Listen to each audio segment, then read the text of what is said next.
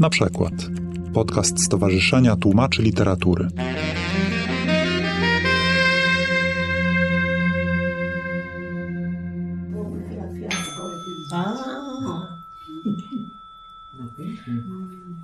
Słuchajcie, bardzo serdecznie Was witam. Jestem strasznie po prostu ten zbudowany, że nas jest aż tyle.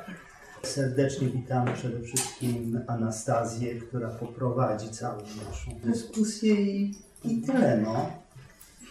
To ja chciałam bardzo podziękować Gwidonowi za to miłe i zaszczytne zaproszenie. Zgodziłam się, bo byłam pijana i bo jestem osobą bardzo złą do tego typu zagajeń. A Gwido zaprosił mnie, dlatego że odbyliśmy kiedyś w czasie długiej drogi do Krakowa, spotkaliśmy się w pociągu i pociąg tłukł się strasznie, więc opowiedziałam mu, że zaczynam pracę nad taką małą książeczką Prusta, która ma tytuł Sprawa Lamuena. To jest taki trochę żart literacki, bo poszczególne rozdziały są pastiszami twórczości różnych autorów. Tam Flauberta, Balzaka, Goncourtów, no jeszcze kilku innych autorów. W tym jeszcze są takie większe komplikacje, dlatego że na przykład fragment powieści, nieistniejącej oczywiście powieści pseudo Flauberta, a później krytyczna recenzja krytyka literackiego Saint-Beuva, albo recenzja takiego nieznanego pewnie już teraz nikomu krytyka teatralnego, z przedstawienia teatralnego, z nieistniejącej oczywiście sztuki, właściwie wodewilu, jak rozumiem, na podstawie tej historii. Tak, historia, o którą chodzi. Szczerze mówiąc, nawet nie udało mi się jeszcze stwierdzić z całą pewnością, czy to jest historia realna, czy to jest fałszywka Prusta. Jest to historia pewnego faceta, który utrzymywał, że znalazł sposób na produkcję sztucznych diamentów i w ten sposób wyciągnął jakieś pieniądze od jakichś ludzi, potem była rozprawa sądowa. To chyba jest prawdziwa historia, chociaż też jeszcze nie wiem. No i tam takie są różne smaczki, że na przykład ta, ten fragment powieści Balzaka zaczyna się w roku 1907, a jak pamiętamy Balzak umarł w 1850. No jest mnóstwo tam takiej zabawy literackiej którą można by nazwać ponowoczesną, no ale to jest głupie myślenie, no bo ludzie wtedy też się bawili tak samo jak ponowocześnie i teraz wtedy też bawili się literaturą i faktami, związkami wszystkimi. No i problem jakby z tym dzisiejszym naszym spotkaniem jest taki, że ja do tej książki się jeszcze w ogóle nie zabrałam, chociaż to było kilka miesięcy temu, więc nie będę mogła za wiele powiedzieć, bo no, tymczasem po prostu miałam jakieś, wiadomo, że takiej książki nikt, nikt mi za nią nie zapłaci tyle, ile to wymaga pracy i, i że to jest rzecz spychana zawsze na ostatni moment. No więc chcę zagaić dyskusję, opierając się na książce, z której przetłumaczyłam wstępnie cztery strony. Ale przeczytałaś ją? Nie, nie przeczytałam jej całej, nie, nie, nigdy nie czytałam książki całej. Nie, przejrzałam ją tylko i wydała mi się strasznie fajna, ale też nie. Natomiast już nastręczyła mi mnóstwo problemów, mimo że jeszcze, znaczy nie mam żadnych rozwiązań, ale mam dużo problemów, bo bardziej niż w innych momentach pojawia się tutaj problem zróżnicowania stylu tych wszystkich osób, które to niby piszą. I oczywiście ten problem częściowo rozwiązuje sam Proust i podaje mi jak na talerzu, no bo to są różne gatunki, bo to są różne optyki przyjęte. No ale jeszcze pozostaje sam jakby sposób układania zdań. I być może za słabo znam francuski albo kontekst historyczny, ale dla mnie te wszystkie rzeczy są stosunkowo podobne. One najmniej ze wszystkiego są podobne do Prusta, więc to już zawsze coś, ale ale też, no ale też. Więc zaczęłam od tego, żeby czytać właśnie nie samych autorów, tylko żeby czytać przykłady. Więc jakby całą pracę zaczęłam od tego, że przejrzałam szkołę uczuć po francusku, ale przede wszystkim przypomniałam sobie tłumaczenie Micińskiej i przeczytałam tłumaczenie Engel Kinga. No i niewiele na razie z tym zrobiłam, no bo tak przetłumaczyłam to tylko tego, tego pseudo-Floberta bardzo pobieżnie. No ale pojawił się właśnie tutaj taki problem z jednej strony właśnie tego, skąd czerpiemy inspirację do tłumaczenia? Czy bardziej z języka oryginału, czy bardziej jednak z tych tłumaczeń, którymi zwłaszcza w wypadku klasyki literackiej jesteśmy przesiąknięci? A druga, a właściwie pierwsza, bo bardziej myślałam, żebyśmy o tym porozmawiali, pojawił się problem swobody tłumacza i granic jego swobody bo ja przy tej książeczce mam wielką pokusę, żeby to podkręcić. Że ja nie widzę tych różnic, a myślę, że to będzie lepsze, kiedy te różnice będą bardziej widoczne. A tutaj no, byłoby dla mnie idealnie, czy dla tłumacza takiej książki jakiegokolwiek, gdyby te rzeczy się różniły jak język Sienkiewicza i Gombrowicza, albo chociażby jak język Stendala i Keno.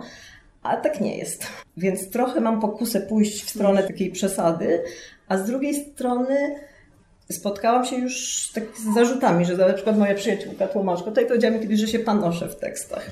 Bo... tak powiedziała. tak, Ale nie, no słusznie, się, trochę się panoszę. Paniuję może. Ale nie panoszę się jak powiedzmy komendant, który, jak nie wiem czy pamiętacie wszyscy, co zrobił z Kantasadem.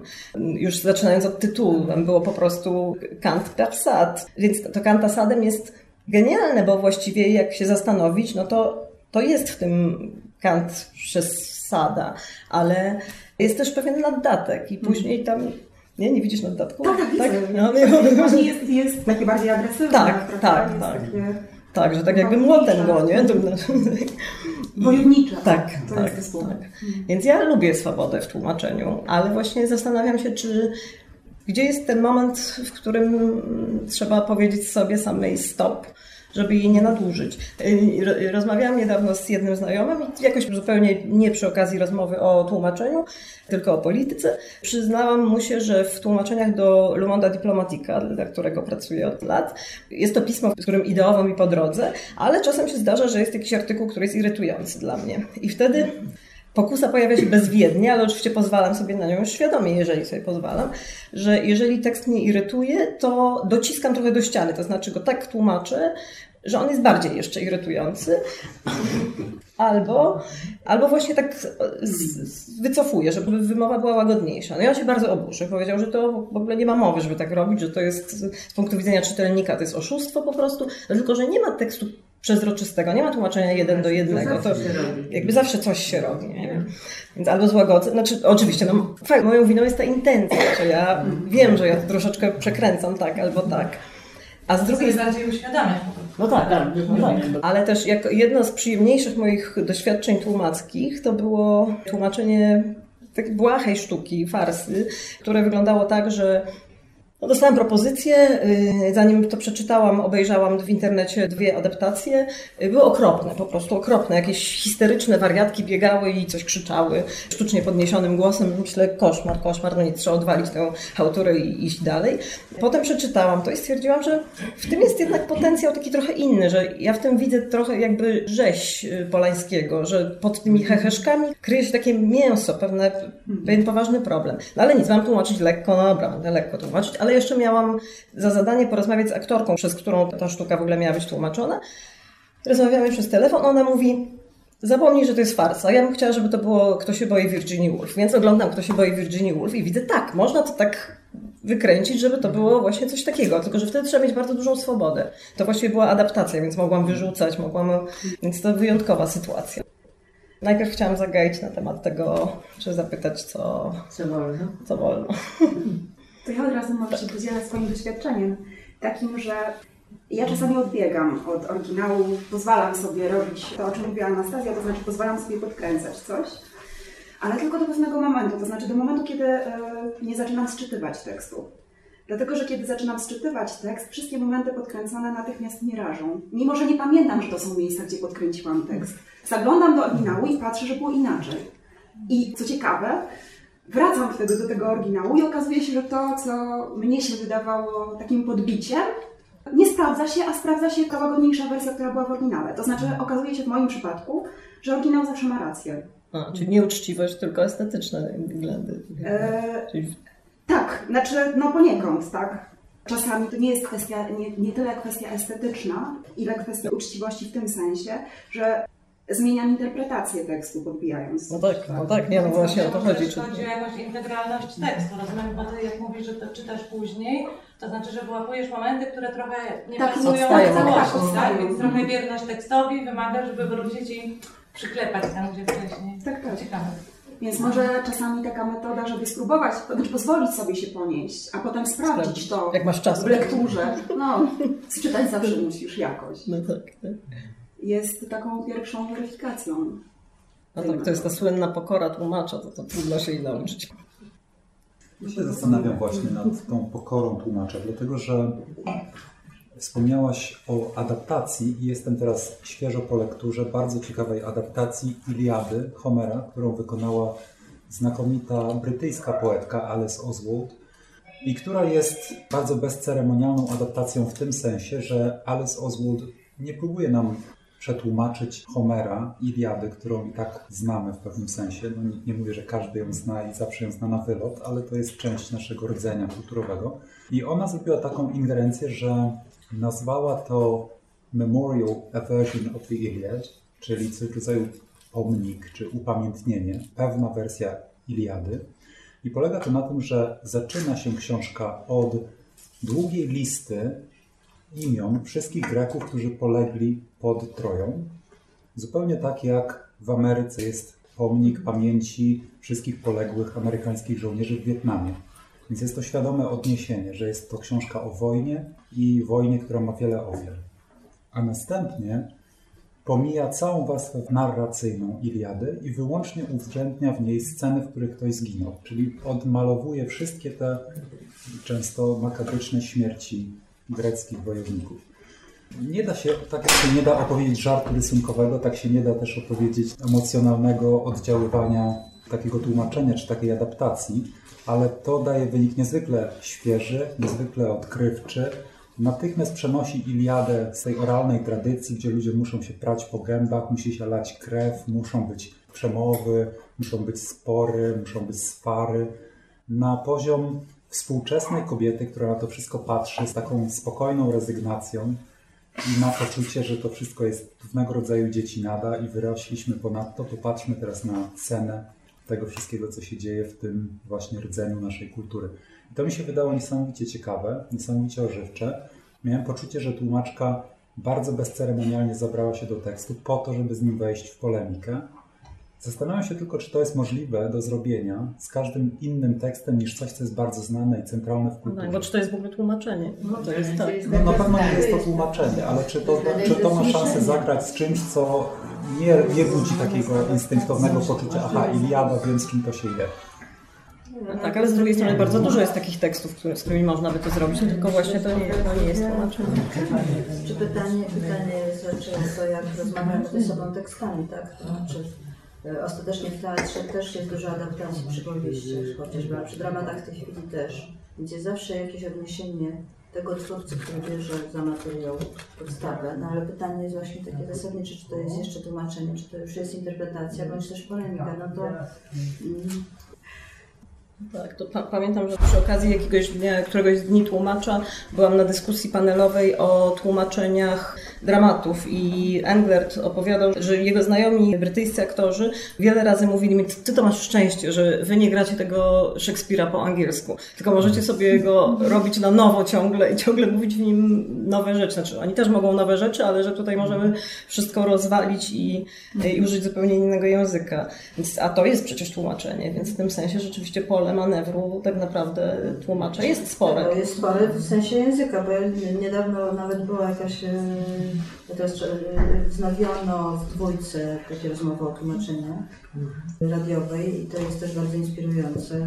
Mnie zawsze interesują przemiany języka i prawdę powiedziawszy tłumaczenie daje właśnie tą, tę możliwość zaobserwowania y, zmian językowych, czyli y, że, że tłumacz podejmuje, no tak jak w tej chwili y, podejmują się tłumacze drugiego, no chociażby Pruska wspomnianego, prawda? Drugi raz, czy, czy ten, i, i po to, żeby go, żeby, żeby przy, jakby przetłumaczyć w tej polszczyźnie, która jest dzisiaj, bardziej jest trochę inna, może dać się do nowych znaczeń, których wtedy one w tamtym języku może nie były do Tak, końca albo inaczej rozłożyć akcenty. Przetłumaczalne, bo powiedzmy sobie, że dzieło, jeżeli wyrasta ponad czas, to zawsze jeszcze ma te treści dodatkowe, które czasem dopiero język musi do nich dobiec. Też jest czasem tak. To, to, to ten tłumacz jest tutaj takim wrażliwym mm, przekaźnikiem. On musi znać dwa języki i jeszcze kody kulturowe do tego. No, wydaje mi się, że to jest bardzo ciekawe. No tak, bardzo jestem ciekawa. To Niestety nawet tej rodowskiej nie przeczytałam. Właśnie, oprócz bo to teraz świeża sprawa Mhm. jest. Właśnie z nią była rozmowa i ona mówiła, że, że znalazła sporo miejsc, których była i w ogóle ominął jakby temat. Czyli że się nie czuł na siłach, tak? No bo tak można powiedzieć, że na tamten czas on nie znalazł odpowiedniego sposobu przetłumaczenia, tak? Że on, albo że wielu, jakby jego interpretacja, właśnie interpretacja przeważyła nad siłą Tak, tekstu. no tak, no bo, bo jest tłumaczem, który bardzo swobodnie No, tłumacza, a z drugiej strony jest genialny. No, tak, właśnie, uwielbiam go. właśnie to chodzi. Jest, I teraz trzeba wystąpić przeciwko, jeszcze była podobna rozmowa chyba z rok temu przy nowym tłumaczeniu Don Quixota. Zwłaszcza przy nowych tłumaczeniach to jeszcze jest to wyzwanie, że to wrosło w kulturę w tej postaci. Więc ja się jeszcze muszę jako nowy tłumacz rozprawić z jakąś wizją, już tkwiącą w kulturze polskiej też, prawda? W języku, zachowaniach, no bo pewne, zwłaszcza znaczące postaci, no one się wpisują całym kontekstem w nasze życie po prostu. A teraz jest mówię, jeszcze ten dodatkowy problem, do kogo adresujemy to tłumaczenie. Tak, też są nowe tłumaczenia Camus. Właśnie. Też czytałam rozmowę na ten temat, tak, gdzie tłumacze mówią zresztą, że chcą wejść w dialog, a nie negować stare tłumaczenia. Nie uważają ich za złe, tylko. Bo oczywiście zdarza się coś takiego, jak Mateusz Kwaterko Deborda przetłumaczył na nowo, bo po prostu stwierdził, że tamto tłumaczenie jest fatalne, ale to wcale nie, nie, nie, nie jest główny powód chyba nowych tłumaczeń. Słuchajcie, to, to tak troszkę na boku. E, no, bo Ja jestem nabożnym czytelnikiem polityki.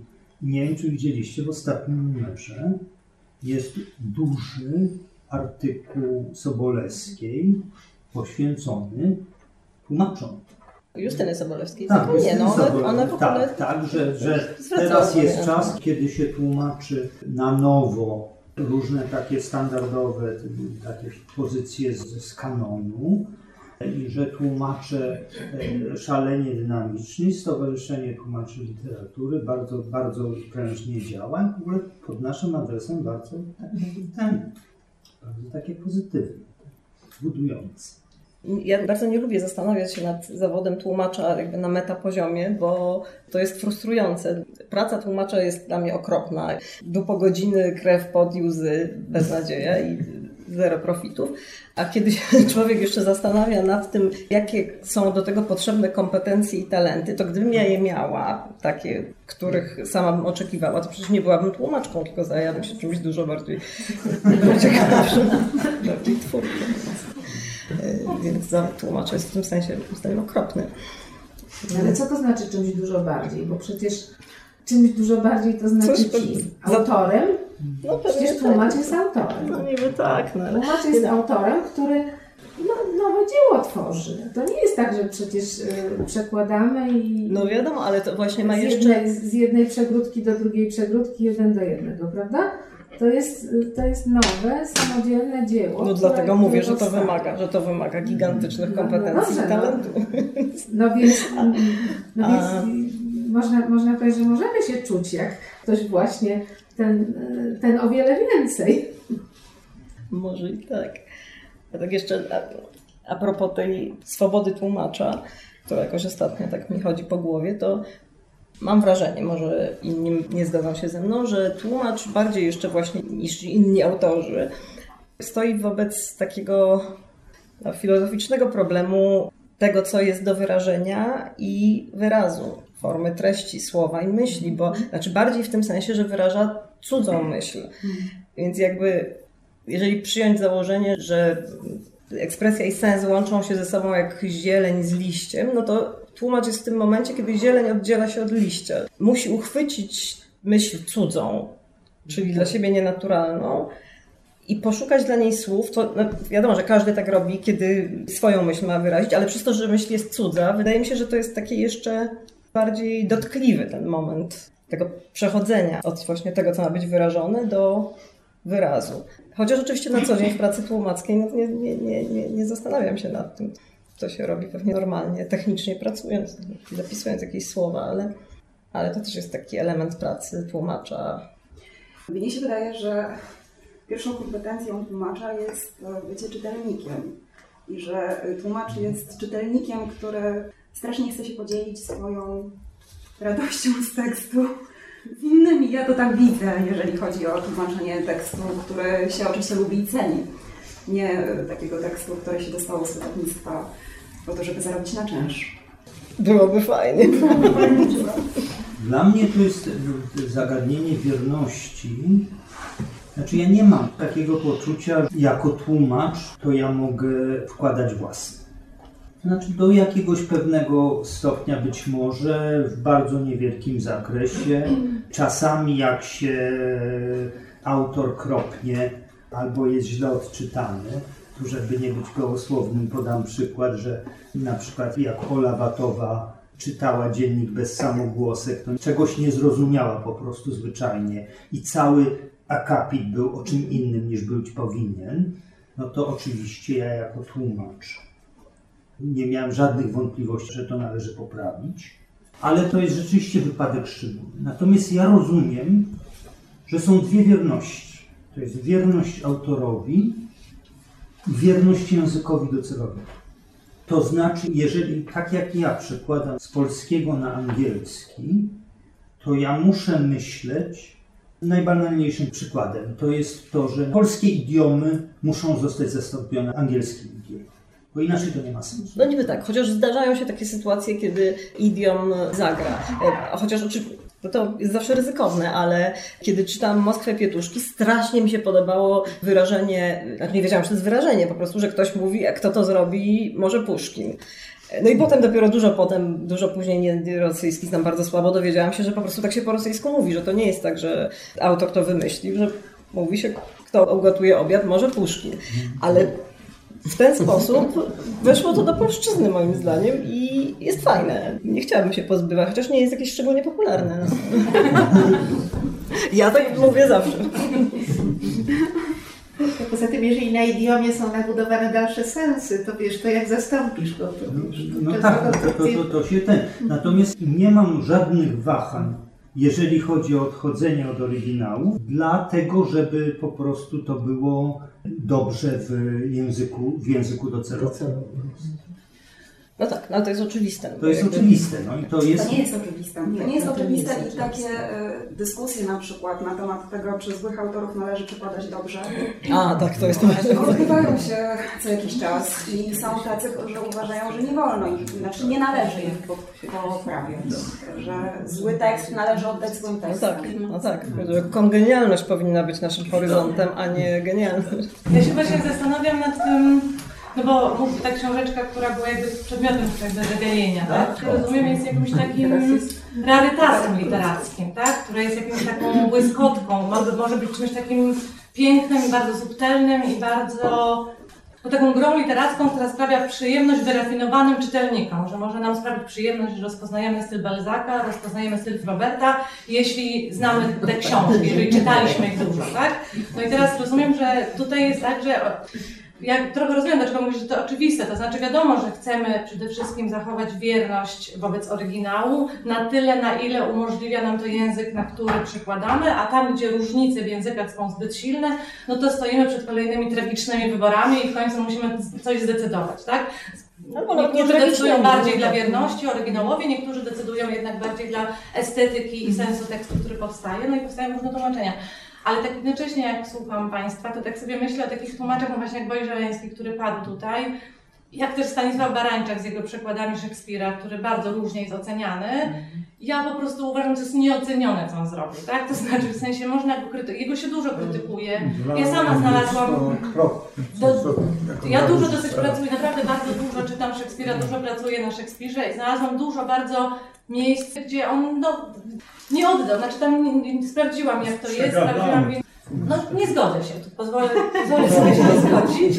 I myślę sobie, i co z tego? To znaczy, jak ktoś będzie chciał napisać esej o Hamlecie, czy o Śnie Nocy Letniej, czy o Otellu, to sobie zajrzy do oryginału, albo znać, poszuka w innych tak, przykładach. naukowej po prostu. A jednocześnie ja pracuję w, z młodzieżą w szkole na przykład i to, że oni mogą czytać Szekspira w przekładzie Barańczaka, to Szekspir dla nich ożywa, tak? To znaczy dzięki temu ci ludzie 17 lat mający się zachwycają i pytają, czy zrobimy jeszcze jakąś sztukę Szekspira i dlaczego tylko cztery, tak?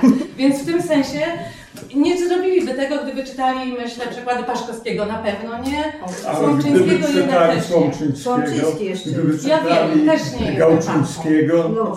co bardzo, no Tak czy inaczej, rozumiem, może tak jak powiedziałam, Barańczak jest dyskusyjny, znam wiele osób, które bardzo krytykują jego przykłady, ale tak czy inaczej Chodzi o to, że może czasami fajni są tłumacze, którzy właśnie panoszą się w tekście, jak to kiedyś powiedziałam, i którzy, nie wiem, możemy później po latach wyrzucać im jakieś em, usterki, czy nieścisłości, czy, czy potem będziemy czytać dwulit przetłumaczyła tutaj tak, a przecież w oryginale jest coś innego, ale może dzięki dwulit będziemy mieć no nie wiem, coś, jakby coś, co będzie stanowiło wartość też w kulturze polskiej. No nie, tak, czy w literaturze polskiej. Także myślę sobie, że generalnie tak, powinno się, będąc, mówię tak już trochę nie, to przestałam ostatnio tłumaczyć, ale generalnie powinno się pewnie dbać o tą wierność tekstowi, ale może, no nie wiem, nie za wszelką cenę i nie we wszystkich. Tak bym Ci powiedziała, żebyś pojechała w tą książeczkę, tak? To znaczy w tym sensie, że tam ma, musi być rozpoznawalny ten Balzac i musi być rozpoznawalny ten Flaubert, tak? Myślę, że to jest jakaś wartość. Tak? No właśnie. Bardzo jestem ciekawa, bo ja często jak rozmawiam z moją przyjaciółką Teresą Borowską, jak ona tłumaczy Marejego na przykład przez Hazego i jak widzę, jakie ona studia przeprowadza, można powiedzieć, z zakresu historii i kultury. To jest dla mnie przerażające. To jest Czytam czasami ja mówię, co, i, i, wywiady z tłumaczami, którzy y, zdaje się spędzają. Nie, no właśnie, zdaje się, że spędzają lata całe na przetłumaczeniu y, każdej małej książki, a potem ze zdumieniem przeczytałam w wywiadzie z, y, o jak się nazywa tłumacz tego płatka białego i czerwonego i Elizabeth Catton, y, Wszystko co lśni. Są dwie książki, które uwielbiam, a wypadło mi z głowy znany tłumacz. I on powiedział, że musiał pracować po 16 godzin dziennie przy Wszystko co lśni, bo tak mia- mało miał czasu. Przecież to wszystko jest jakieś haniebne, no to już wiadomo, zawsze schodzi to na, na prak. prak. Tak, i tak, ale też no, on to bardzo dobrze przetłumaczył, no ale to może jest jakiś silny jak wół, no ja, ja, ja nie mogę robić dobrze i dużo. Strasznie ciekawe i strasznie prowokujące jest to, co powiedziałeś. To znaczy takich, tak, no oczywiście też mi się wydaje, że tacy rozbójnicy translatorscy jak Barańczak są potrzebni i wnoszą ten. Niemniej są to rozbójnicy. I to jest oczywiście eksces. To jest eks, I takie ekscesy dla nas, jako zawodowców, jako ludzi, którzy próbują trzymać jakoś wysoko standardy i tak dalej, no to, to, to oczywiście to podminowuje te standardy. Może nudne książki dla nudziarzy, ciekawe książki dla słuchaj, no ty, tak, tak, tylko że wiesz, że jakbyś ty zaczęła Robić jak barańcze. y, robić jak barańczak, to, to, to, to na To bym dostała po nosie, wiadomo. No tak, to by ci powiedzieli, przepraszam bardzo, pani nie udaje, że, że jest pani jak barańczak, bo pani nie jest. Chyba, że To, by, była to, byś, to byś tu dostała taką odpowiedź od, od, od tego. Od, No tak, tak, no właśnie, więc tacy, no, nie każdy może sobie pozwolić na taką swobodę. Bo... no. Ale ja jeszcze chciałam tylko jeden taki, jed, jed, jeden wprowadzić, jedno jakby uściślenie, że tu troszeczkę rozmawiamy tak, chociaż wiemy wszyscy, że tak nie jest, że jest pewien sens tego, co trzeba przełożyć i ten sens jest jeden i możemy się do niego zbliżać albo oddalać. Tymczasem tak nie jest. To znaczy, wiadomo, że czasem jesteśmy bliżej, czasem dalej, ale ten sens nigdy nie jest jeden. Więc mnie nie chodzi o to, żeby y, pisać inną książkę, bo to jest inna zabawa niż tłumaczenie, tylko chodzi o to właśnie, kiedy jesteśmy bliżsi tego sensu, znaczy jak uchwycić ten moment, kiedy się to robi, skoro nikt nie wie, jaka jest prawda. Oczywiście nie mówię o jakichś tam takich zupełnie banalnych książkach, no bo to nie, wtedy ten problem się nie pojawia, tylko o takich wyjątkowych, może no, w miarę wyjątkowych sytuacjach. Tylko chciałam tylko zaznaczyć, że nie ma tłumaczenia idealnego w sensie No tak, ale są Jedynego możliwego. już tłumaczeń. I na przykład no, sam tytuł no, Dzielny Wojak Szwajk no, jest źle przetłumaczony, ale jak to siedzi w Nędznicy. języku. Ktoś przetłumaczył, nie pamiętam już nazwiska, poprawnie. To przygody żołnierza, wojak to po czesku żołnierz po prostu. Ale dla nas szwejostwo i tak dalej, to już jest cała historia. I zmieniać tutaj coś. No tak, czyli niewierne tłumaczenie okazuje się No, fajniejsze, bo daje nam nową Nie, ale to są Bo wybory na poziomie słów, a nie, a nie podkręcanie Tak, wtrętnym ale zamieniem. barwa też taka jest. Po prostu nieetyczny wręcz. Ja też y, mam doświadczenie jakby i tłumacza, i autora. Tak, no, gdyby mnie ktoś zaczął podkręcać, to po prostu, no nie wiem, nie, nie życzyłabym sobie tego. Oczywiście mm, nie żywi, czy, czy martwi dawni autorzy nie, nie mają Łatwiej tutaj możliwości bronienia się. ale, ale myślę, że to jest po prostu nieetyczne. Takie podkręcanie czy, czy dodawanie jakiejś interpretacji na poziomie właśnie tej warstwy słownej. Owszem, no wojaka, żołnierz, prawda, to jest, to jest kwestia stylistyki, natomiast Ale właśnie ten błąd był bardzo trafny, bo on oddawał w polskim, przypuszczam, Ale że to nie było był też błąd. takie. Ale to nie No, że Wojak to jest żołnierz, to jest, to jest, to jest stylizacja, to jest element stylizacji i to jest dopuszczalne. Natomiast jakiś, znaczy ja tutaj bym kategorycznie sprzeciwiała się takiemu podejściu, ale oczywiście Dobrze, a Irena Tuchim podkręciła przykład Bohatka, czy nie? podkręciła. Y, No ten przykład, który później z tą No dziewczynką, tak, Fredzią, no, no, no po prostu nie wszedł do kultury, no bo wszedł Kubuś i koniec. I tak. Nie miał szans właśnie. Podkręcanie tutaj, jak rozumiem, Anasta, dla, Anastazja użyła takiego słowa, żeby powiedzieć jednak o pewnej interpretacji. E, więc znowu wraca kwestia czytelnika. Te- Tekst, który, który wydzielił z siebie autor, jest już bytem samoistnym i tłumacz ma dużą swobodę odczytywania go. Tak, ale no powinien jednak wejść w rytm, starać się po prostu, no tak jak Barańczak na przykład, on sobie nawet nie zadawał trudu, żeby, żeby sylaby policzyć, przepraszam, No, jakieś na poziomie elementarnym.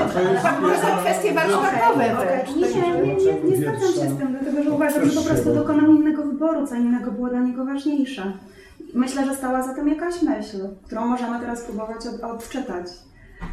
E, Tak, ja bardzo się zgadzam z tym. Na pewno ostatnia rzecz, jaką można zarzucić Barańczakowi, to że nieświadomie biegnie tam, gdzie każdy inny widzi, że to jest błąd. On na pewno każdą decyzję poprzedza Nie, jakimś ale- innym ale- I on może zarzucić bardzo wiele z rzeczy, Tak które nam się wydają ważne, tylko dlatego, że pewne rzeczy jemu wydają się ważniejsze i dlatego właśnie to zrobi. Ale też myślę, że wracając już tak do tego, co Pani powiedziała, że w pewnym sensie ta interpretacja jest nieunikniona o tyle, że nasze, nasza praca nie jest operacją tekstualną, że mamy jakiś tekst i musimy go teraz przełożyć, tylko w pewnym sensie jest operacją taką semantyczno-pragmatyczną. Staramy się dociec, co właściwie on chce powiedzieć, ten tekst, co on chce wyrazić. I no, Proust, pisząc dla swoich współczesnych, być może nie musi tak wyraźnie sygnalizować, co w danym momencie Flaubert napisałby, czy inny jego współczesny, bo to jest dużo bardziej wykrywalne w tym czasie. I dla kogoś, kto obraca się w zupełnie innym obszarze kulturowym, dla kogo jest to zamierzchła historia literacka, być może potrzebuje tego rodzaju, no nie wiem jak to nazwać, takich jakby okularów, czy teleskopu, czy wręcz zamachania czerwoną chorągiewką. Rozumiem, że to może razić, może to być w pewnym sensie robienie z tego, co miało być eleganckim, niewymuszonym żartem, nagle wielką, sapiącą, parową maszynerią, która ma tego, tego czytelnika w jakiś sposób nastawić, tak, uważaj, teraz będzie Flaubert, przygotuj się. Rozumiem to doskonale i to jest ta cena, którą musimy płacić za to, że nie zawsze jesteśmy w stanie wyrazić wszystko i musimy podejmować takie właśnie trudne decyzje. Tym to jest to miejsce, które zostaje dla drugiego tłumacza, który, lub tłumaczki, którzy odczytają, odczytają bardziej stronę formalną i przełożą po swojemu ten tekst. Także myślę, że tutaj e, wytoczenie działu, znaczy takie stwierdzenie, że to jest nieetyczne, jest trochę za mocno powiedziane. To jest po prostu... No może tak, może, może za mocne, zależy, ale zależy też od rodzaju tekstu. Znaczy naprawdę tutaj, jeżeli mówimy o tekstach czysto literackich, a jeżeli mówimy o tekstach publicystycznych na przykład, które mają jakiś wpływ na ludzi w wymiarze innym niż przyjemność czysto estetyczna, tak? No więc znaczy ogólnie no, pewne tutaj no, zasady jednak powinny być takie warsztatowe. Przede wszystkim warsztatowe powinny być, uważam, zachowane. No tak, tak, nie, tylko no jakby myślę, że to już jakby... Można się bawić tekstem, tak, można się bawić tekstem, można y, robić y, jakieś takie swobodne adaptacje, ale to musi być rzeczywiście, no tak jak ktoś tutaj słusznie powiedział, y, na kanwie dzieł doskonale znanych. A, a czy my mamy rzeczywiście do czynienia z taką sytuacją, że, że mamy kanon dzieł doskonale znanych współczesnej młodzieży, na przykład tutaj mam, mam takie Znaczy, to jest Czy, czy możemy się problem, odwoływać? że w XXI wieku żadne dzieło nie jest doskonale znane i zarazem żadne dzieło nie jest niedostępne. Mamy taki paradoks, że każde dzieło jest w zasięgu ręki i zarazem nikt ich może nie znać. Ja to widzę cały czas w mojej pracy dydaktycznej na uniwersytecie, gdzie właściwie każde zajęcia musimy zacząć od ustalenia pewnych wspólnych punktów i często gęsto nie ma ich wcale, więc musimy tak jakby na użytek no widzę, że Hanna tutaj kręci głową, ale Nie, tak to jest. Tak to właśnie wygląda. No tak. Ja nieraz mam takie poczucie, że my możemy się zrzymać wewnętrznie na to i mieć takie poczucie, że co jak co, ale pewne rzeczy już trzeba znać. Ale myślę, że to jest trochę to jest tak, jak musieli się czuć wszyscy ci scholastyczni filozofowie w XVI wieku, kiedy nadszedł humanizm i nagle się okazało, że rewolucja druku, rewolucja wartości literackich wywróciła na nicę wszystko to, do czego byli przyzwyczajeni i nagle się okazywało, że te wszystkie rzeczy, które były zastane, bezpieczne, teraz są na nic. I tak się zastanawiam nad tym, czy my nie jesteśmy w podobnej sytuacji, czy nie mamy do czynienia z taką rewolucją, która być może w naszych oczach nie wydaje niczego atrakcyjnego, ale gdyby zapytać scholastyków, co oni sądzą o ty- tym całym zamieszaniu z Marcinem Lutrem i w ogóle z, z tą jego wesołą kompanią humanistów, to też nie byliby zachwyceni. Ale ja bym chciała jeszcze wrócić do tego przekładania y, na własny język, żeby to tak przyswoić. Mówiłeś, że jeżeli jest jakiś idiom polski, to on musi być zastąpiony idiomem angielskim. Tylko przypominam, skąd się biorą różne powiedzenia w języku. Przecież źródłem idiomów dla języków europejskich może być Pismo Święte, prawda? Albo na przykład właśnie Homer, prawda? Bo to są teksty, które przekładano i które ten język kształtowały i tę literaturę kształtowały. I podobnie jest z różnymi innymi utworami, które wchodząc do y, języka, na które zostały przełożone, dokonują czasami rewolucji. Na przykład Ciela, czytam Grünberga, który y, mówi, że jak przełożono Hemingwaya, to się okazało, że wszyscy absolutnie w Polsce piszą Hemingwaye. Po prostu ten tekst na tyle obco wybrzmiał, że on, ten przekład kształtuje język, on wnosi nową jakość do języka. Tak, to jest, to, to, to jest w drugą stronę, dlatego że na przykład, jeżeli weźmiemy poezję Edgara Allana Poe, przełożone na francuski, on podobno y, był dosyć miernym poetą. Natomiast jeżeli chodzi o język francuski, to on wywarł ogromny wpływ na kolejne pokolenia poetów. I tu właśnie było to podkręcanie, że te przekłady były o wiele lepsze niż e, oryginał. I one wywarły olbrzymi wpływ później. No, zaistniały w przekładzie zupełnie inaczej niż istniały w języku oryginału. Ja myślę, że no, to nie jest tak, że y, te dzieła muszą być takie zasklepione za stałe. O tym pisze y, Jarniewicz, że w każdej innej dziedzinie oprócz literatury uważa się, że można przekształcać w dowolny sposób motywy, dzieła, muzykę, y, w której y, jeden kompozytor twórczo przekształca poprzednika, malarstwo, które sięga do tych samych motywów. I to jest też przekład z, z jednego na drugi. A w literaturze, dlaczego, dlaczego literatura nie miałaby twórczo czerpać z tych y, wzorców? I w sumie no, to, to jest chyba tylko różnica stopnia. Czy to jest przekład wierniejszy, czy mniej wierny, czy to już jest adaptacja, czy to jest parafraza i tak dalej, i tak dalej. To nie, nie są takie, takie schodki, tylko to jest takie kontinuum, prawda? To Właśnie, bo ja przepraszam, że teraz ja wejdę słowo na chwilę, bo teraz jak Pani mówiła, to mi się pomyślałam sobie, że właściwie sam taki pomysł wiernego tłumaczenia, przed którym my tu tak celebracyjnie się pochylamy wszyscy, jest w sumie strasznie nowy, nie? Znaczy przecież jak spojrzymy na naszą kulturę, to przecież teksty przechodziły z języka do języka i z kultury do kultury, przetwarzane, adaptowane, parafrazane. Mieliśmy przecież teksty, gdzie było spolszczenie, tak? To było wiadomo, że jest... Teraz wiadomo, że oczywiście mamy jakąś umowę z czytelnikiem, tak? I jeżeli ktoś kupuje książkę i jest napisane, że to przetłumaczyła ta osoba, to własności.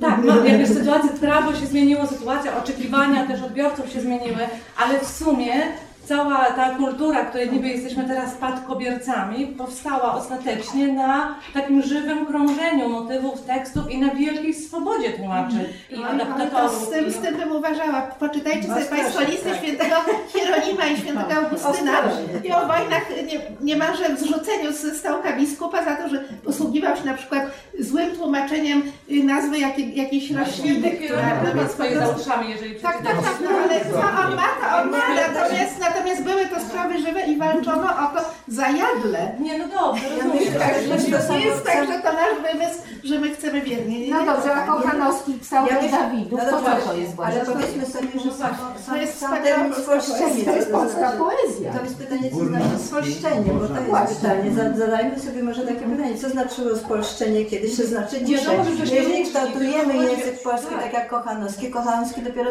kształtował język polski. Więc au- automatycznie on szukał najlepszych albo nawet tworzył najlepsze wówczas. No, no musimy to widzieć w perspektywie gramaturami jak Don Juan, jak czy jak tak, teksty, które Ale to powiedzmy sobie, że no, trzeba zobaczyć ten aspekt historyczny. Znaczy, No tak, jednak oczywiście. mimo wszystko.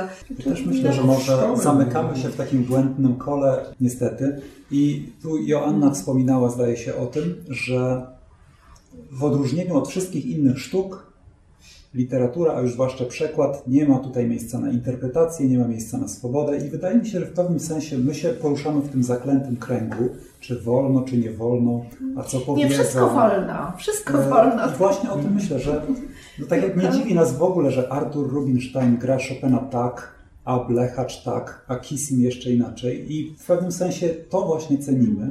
Trzymają się, trzymają się ludzi. Jest właśnie to, co mi chodziło. Ja nie wierzę, że Marek Bieńczyk siedzi i myśli, co by tu zmienić. Oczywiście, że on do tego podchodzi z ogromnym pietyzmem i skrupulatnością, ale stara się powiedzieć coś nowego na ten temat. I właśnie nie tylko w kontrze do oryginału, czy tam w jakimś konsonansie z tym oryginałem, ale zarazem z istniejącymi tłumaczeniami. Więc jest to ciekawa propozycja intelektualno-artystyczna, nad którą warto się pochylić. I to wszyscy doskonale widzimy i rozumiemy.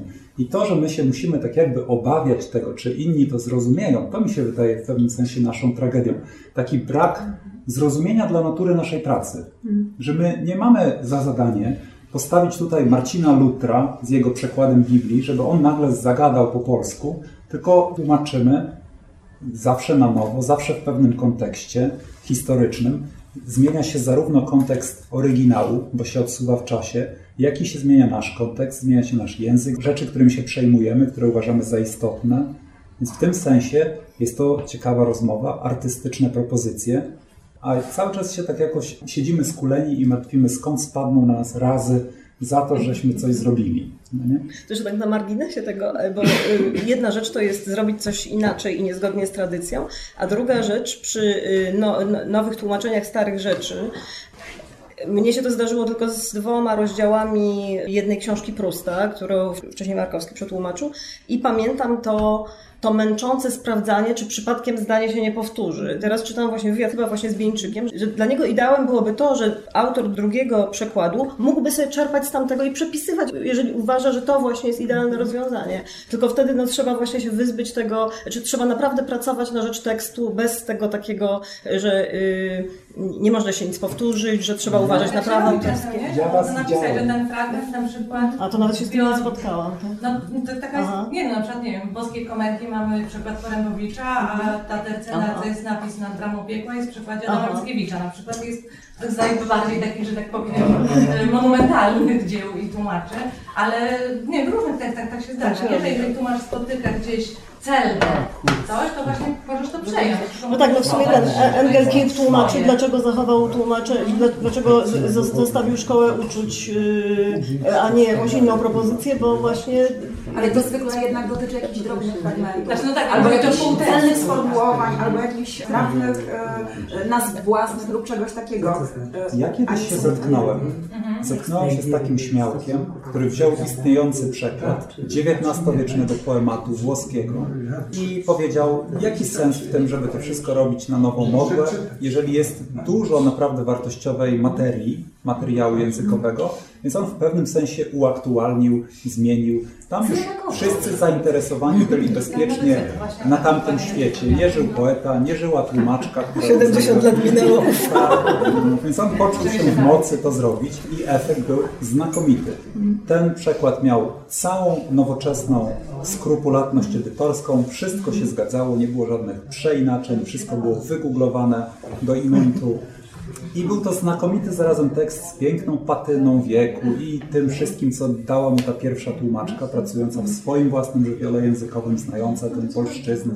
Więc to był ciekawy bardzo dla mnie przykład, że czasami z porzucenia tej naszej, bo to jest wyłącznie konwencja zawodowa. Mamy takie poczucie, tak jak mówisz, Marek Bieńczyk o tym mówił właśnie niedawno w dwutygodniku. No nie wypada, nie wypada wziąć czegoś, co już ktoś zrobił. Znaczy nie tylko, no to jest też prawo. No prawo autorskie. Prawa autorskie tak, ale nawet tam, gdzie nie obowiązują, no tak jakby... No tak, tak, nie, no to oczywiście totalna wtopa, no to zaraz wszyscy cię zjedzą, jak zrobisz coś takiego. no. Chociaż zawsze można zmieniać te standardy. Tak, to prawda, właśnie, może trzeba próbować. Właśnie na, na to wszystko jest miejsce. Na wszystkie nasze eksperymenty jest miejsce. Łączenie, dzielenie, wycinanie. Bo żeśmy rozmawiali o czymś innym, a mi się wydaje bo pytałaś jakby o to, jak, y, jak masz, naśle- masz tłumaczyć Prusta, który naśladuje styl Flauberta, no i teraz jak tłumaczysz na polski, no to teraz problem jest taki, że jeżeli to ma być rozpoznawalne dla tych czytelników, którzy mają Flauberta, no to musisz tak naprawdę wybrać, nie możesz parodiować, czy, tak, czy no parodiować, powiedzmy, nieścisłe określenie stylu Flauberta, tylko musisz sobie wybrać, czy parodiujesz Miecińską, czy parodiujesz Angel Kinga tak naprawdę, prawda? Więc po pierwsze już tutaj jest właściwie dosyć Nie musi wybierać, właśnie na Albo może zrobić no. mieszaninę jakąś tak, znaczy, tutaj, ale tutaj jakby w tym sensie widać, że właśnie to jest jakaś fikcja, że po prostu, że jest wierność i że naszym wyznacznikiem jest wierność oryginałowi, no bo właśnie ostatecznie dopiero wtedy, kiedy przestaniesz być wierny oryginałowi i włożysz to jakby swoją własną inwencję, to dopiero to zacznie mieć sens. Ale masz pomysł na to, jak to zrobić? Już jakby myślałaś, co wybierzesz? Nic nie myślałam, nie, nie. A w sensie, jak czytasz. Miecińską i Angel Kinga, to może jest tak, że właśnie któryś z tych stylów się bardziej narzuca, nie? Jako taki flobertowski. Nie. Nie wiem, nie, nie. Nie, bo to jest jakoś dla mnie kluczowe. Znaczy, musisz King napisać ta- naprawdę trochę inną książkę. Tak, Angel King tak, ale dlatego, że on bardzo dużo mówi o tym. To jest nowe tłumaczenie, on dużo mówi o tym, jak to robi i to właśnie dziękuję Ci za to podsunięcie mi tych kawałków, na przykład o tym i flobertowskim.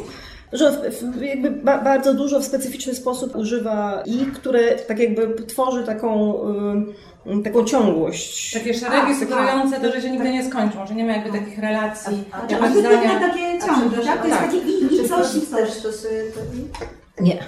Właśnie, bo No ja, właśnie. ja, bym, ja bym to wyszła, jeżeli można od tego, co Prust chciał. A tak, czy Prust stosuje w, te, w, tym, Tak, w tym tak, pastiszu? tak. Znaczy tak, wydaje mi się, że tak. Sprawdziłam ile razy pojawia się tam to tak, i, tak. pojawia się często, tylko że mogę być zasugerowana już przez Angel Kinga. Bo I to jest pytanie, jakby, bo to znowu jest piętrowa historia, Tak, ona jest tak, nieprosta, tak, tak, bo co innego tak. jak pisać jakby... tak, rzeczywiście, znaczy... A to jest pytanie. Masz rację, oczywiście ja pomyślałam o tym, sprawdziłam, że i jest często, a teraz myślę sobie, co z tego, i jest wszędzie często, więc... A no właśnie, czy są Tak. jakieś różnice między i u Flauberta i u Balzaca w wersji Prusta? Właśnie, to jest pytanie. Do Balzaka nie doszłam jeszcze. To jest właściwie jakby pytanie dla mnie takie, jak, jak, jak przejdziesz całość, to znaczy dla mnie by było takie pytanie, czym on, czyli Prust, rozróżnia między sobą tych pisarzy? No tak, No tak. to No, oczywiście tak. to jest pytanie, Ale- które pojawia się od początku. Prawda? Tylko właśnie problem jest taki dla mnie, że przy pierwszym takim fakt, że pobieżnym przejrzeniu, no to ja nie widzę. A jeżeli tam nie, nie ma widzę, to nie boisz się, ale, to chodzi? ale czymś musiał ich, ale czymś musiał ich zróżnicować. Ale nie mam jeszcze umowy podpisanej, Ale nie, nie. Anastazja nie musi różnicować w ten sam sposób, w jaki zróżnicował. A tego nie wiem, ale, ale musi rozszyfrować najpierw jak ich zróżnicował. Chciałam powiedzieć, że musi znaleźć taki ekwiwalent, być może bezpośredni, który będzie grał po polsku, tak? Bo może się okazać, że w polszczyźnie się Ja to rozwiązanie Ja nie... rozumiem. No nie Ja sprawdzę. tak. W każdym razie w tym kawałku flobertowskim, y, który jakby no, przełożyłam, po, to jakby first draft mam przynajmniej, nie ma zdań na 10 stron, więc to nie jest prustowskie. Podsumujmy. I... A tak, a nie, do, do podsumowań się nie nadaje. Moja refleksja na koniec jest taka sama jak na, po- na początku. Nie ma żadnego idealnego jednego punktu, do którego tłumacz miałby dotrzeć i I oczywiście można by tutaj stworzyć jakąś sentencję typu niewierność jest inną formą wierności, ale to nie chodzi o to, że, y, że chcemy być niewierni. Chodzi o to, że nie ma tego paradygmatu wierności, że to, tak jest moje zdanie, nie, nie, nie podsumowuję wszystkich wypowiedzi, tylko trzymam się swojego od początku do końca, a może ktoś jakoś zgrabniej to coś streś, streści wszystko. Chyba się nie da streścić, bo mieliśmy tak rozbieżne stanowiska, że one po prostu nie znajdują wspólnego. No właściwie to tak jak w tej sławetnej przypowieści o słoniu, którego ślepcy oglądali, każdy trzymał za inną część słonia i mówił, że słoń jest jak sznurek, go trzymał za ogon, albo jak drzewo go trzymał za nogę. A tak naprawdę prawda jest chyba zbiorowością tego wszystkiego, o czym mówiliśmy. Wysłuchali Państwo na przykład podcastu Stowarzyszenia Tłumaczy Literatury.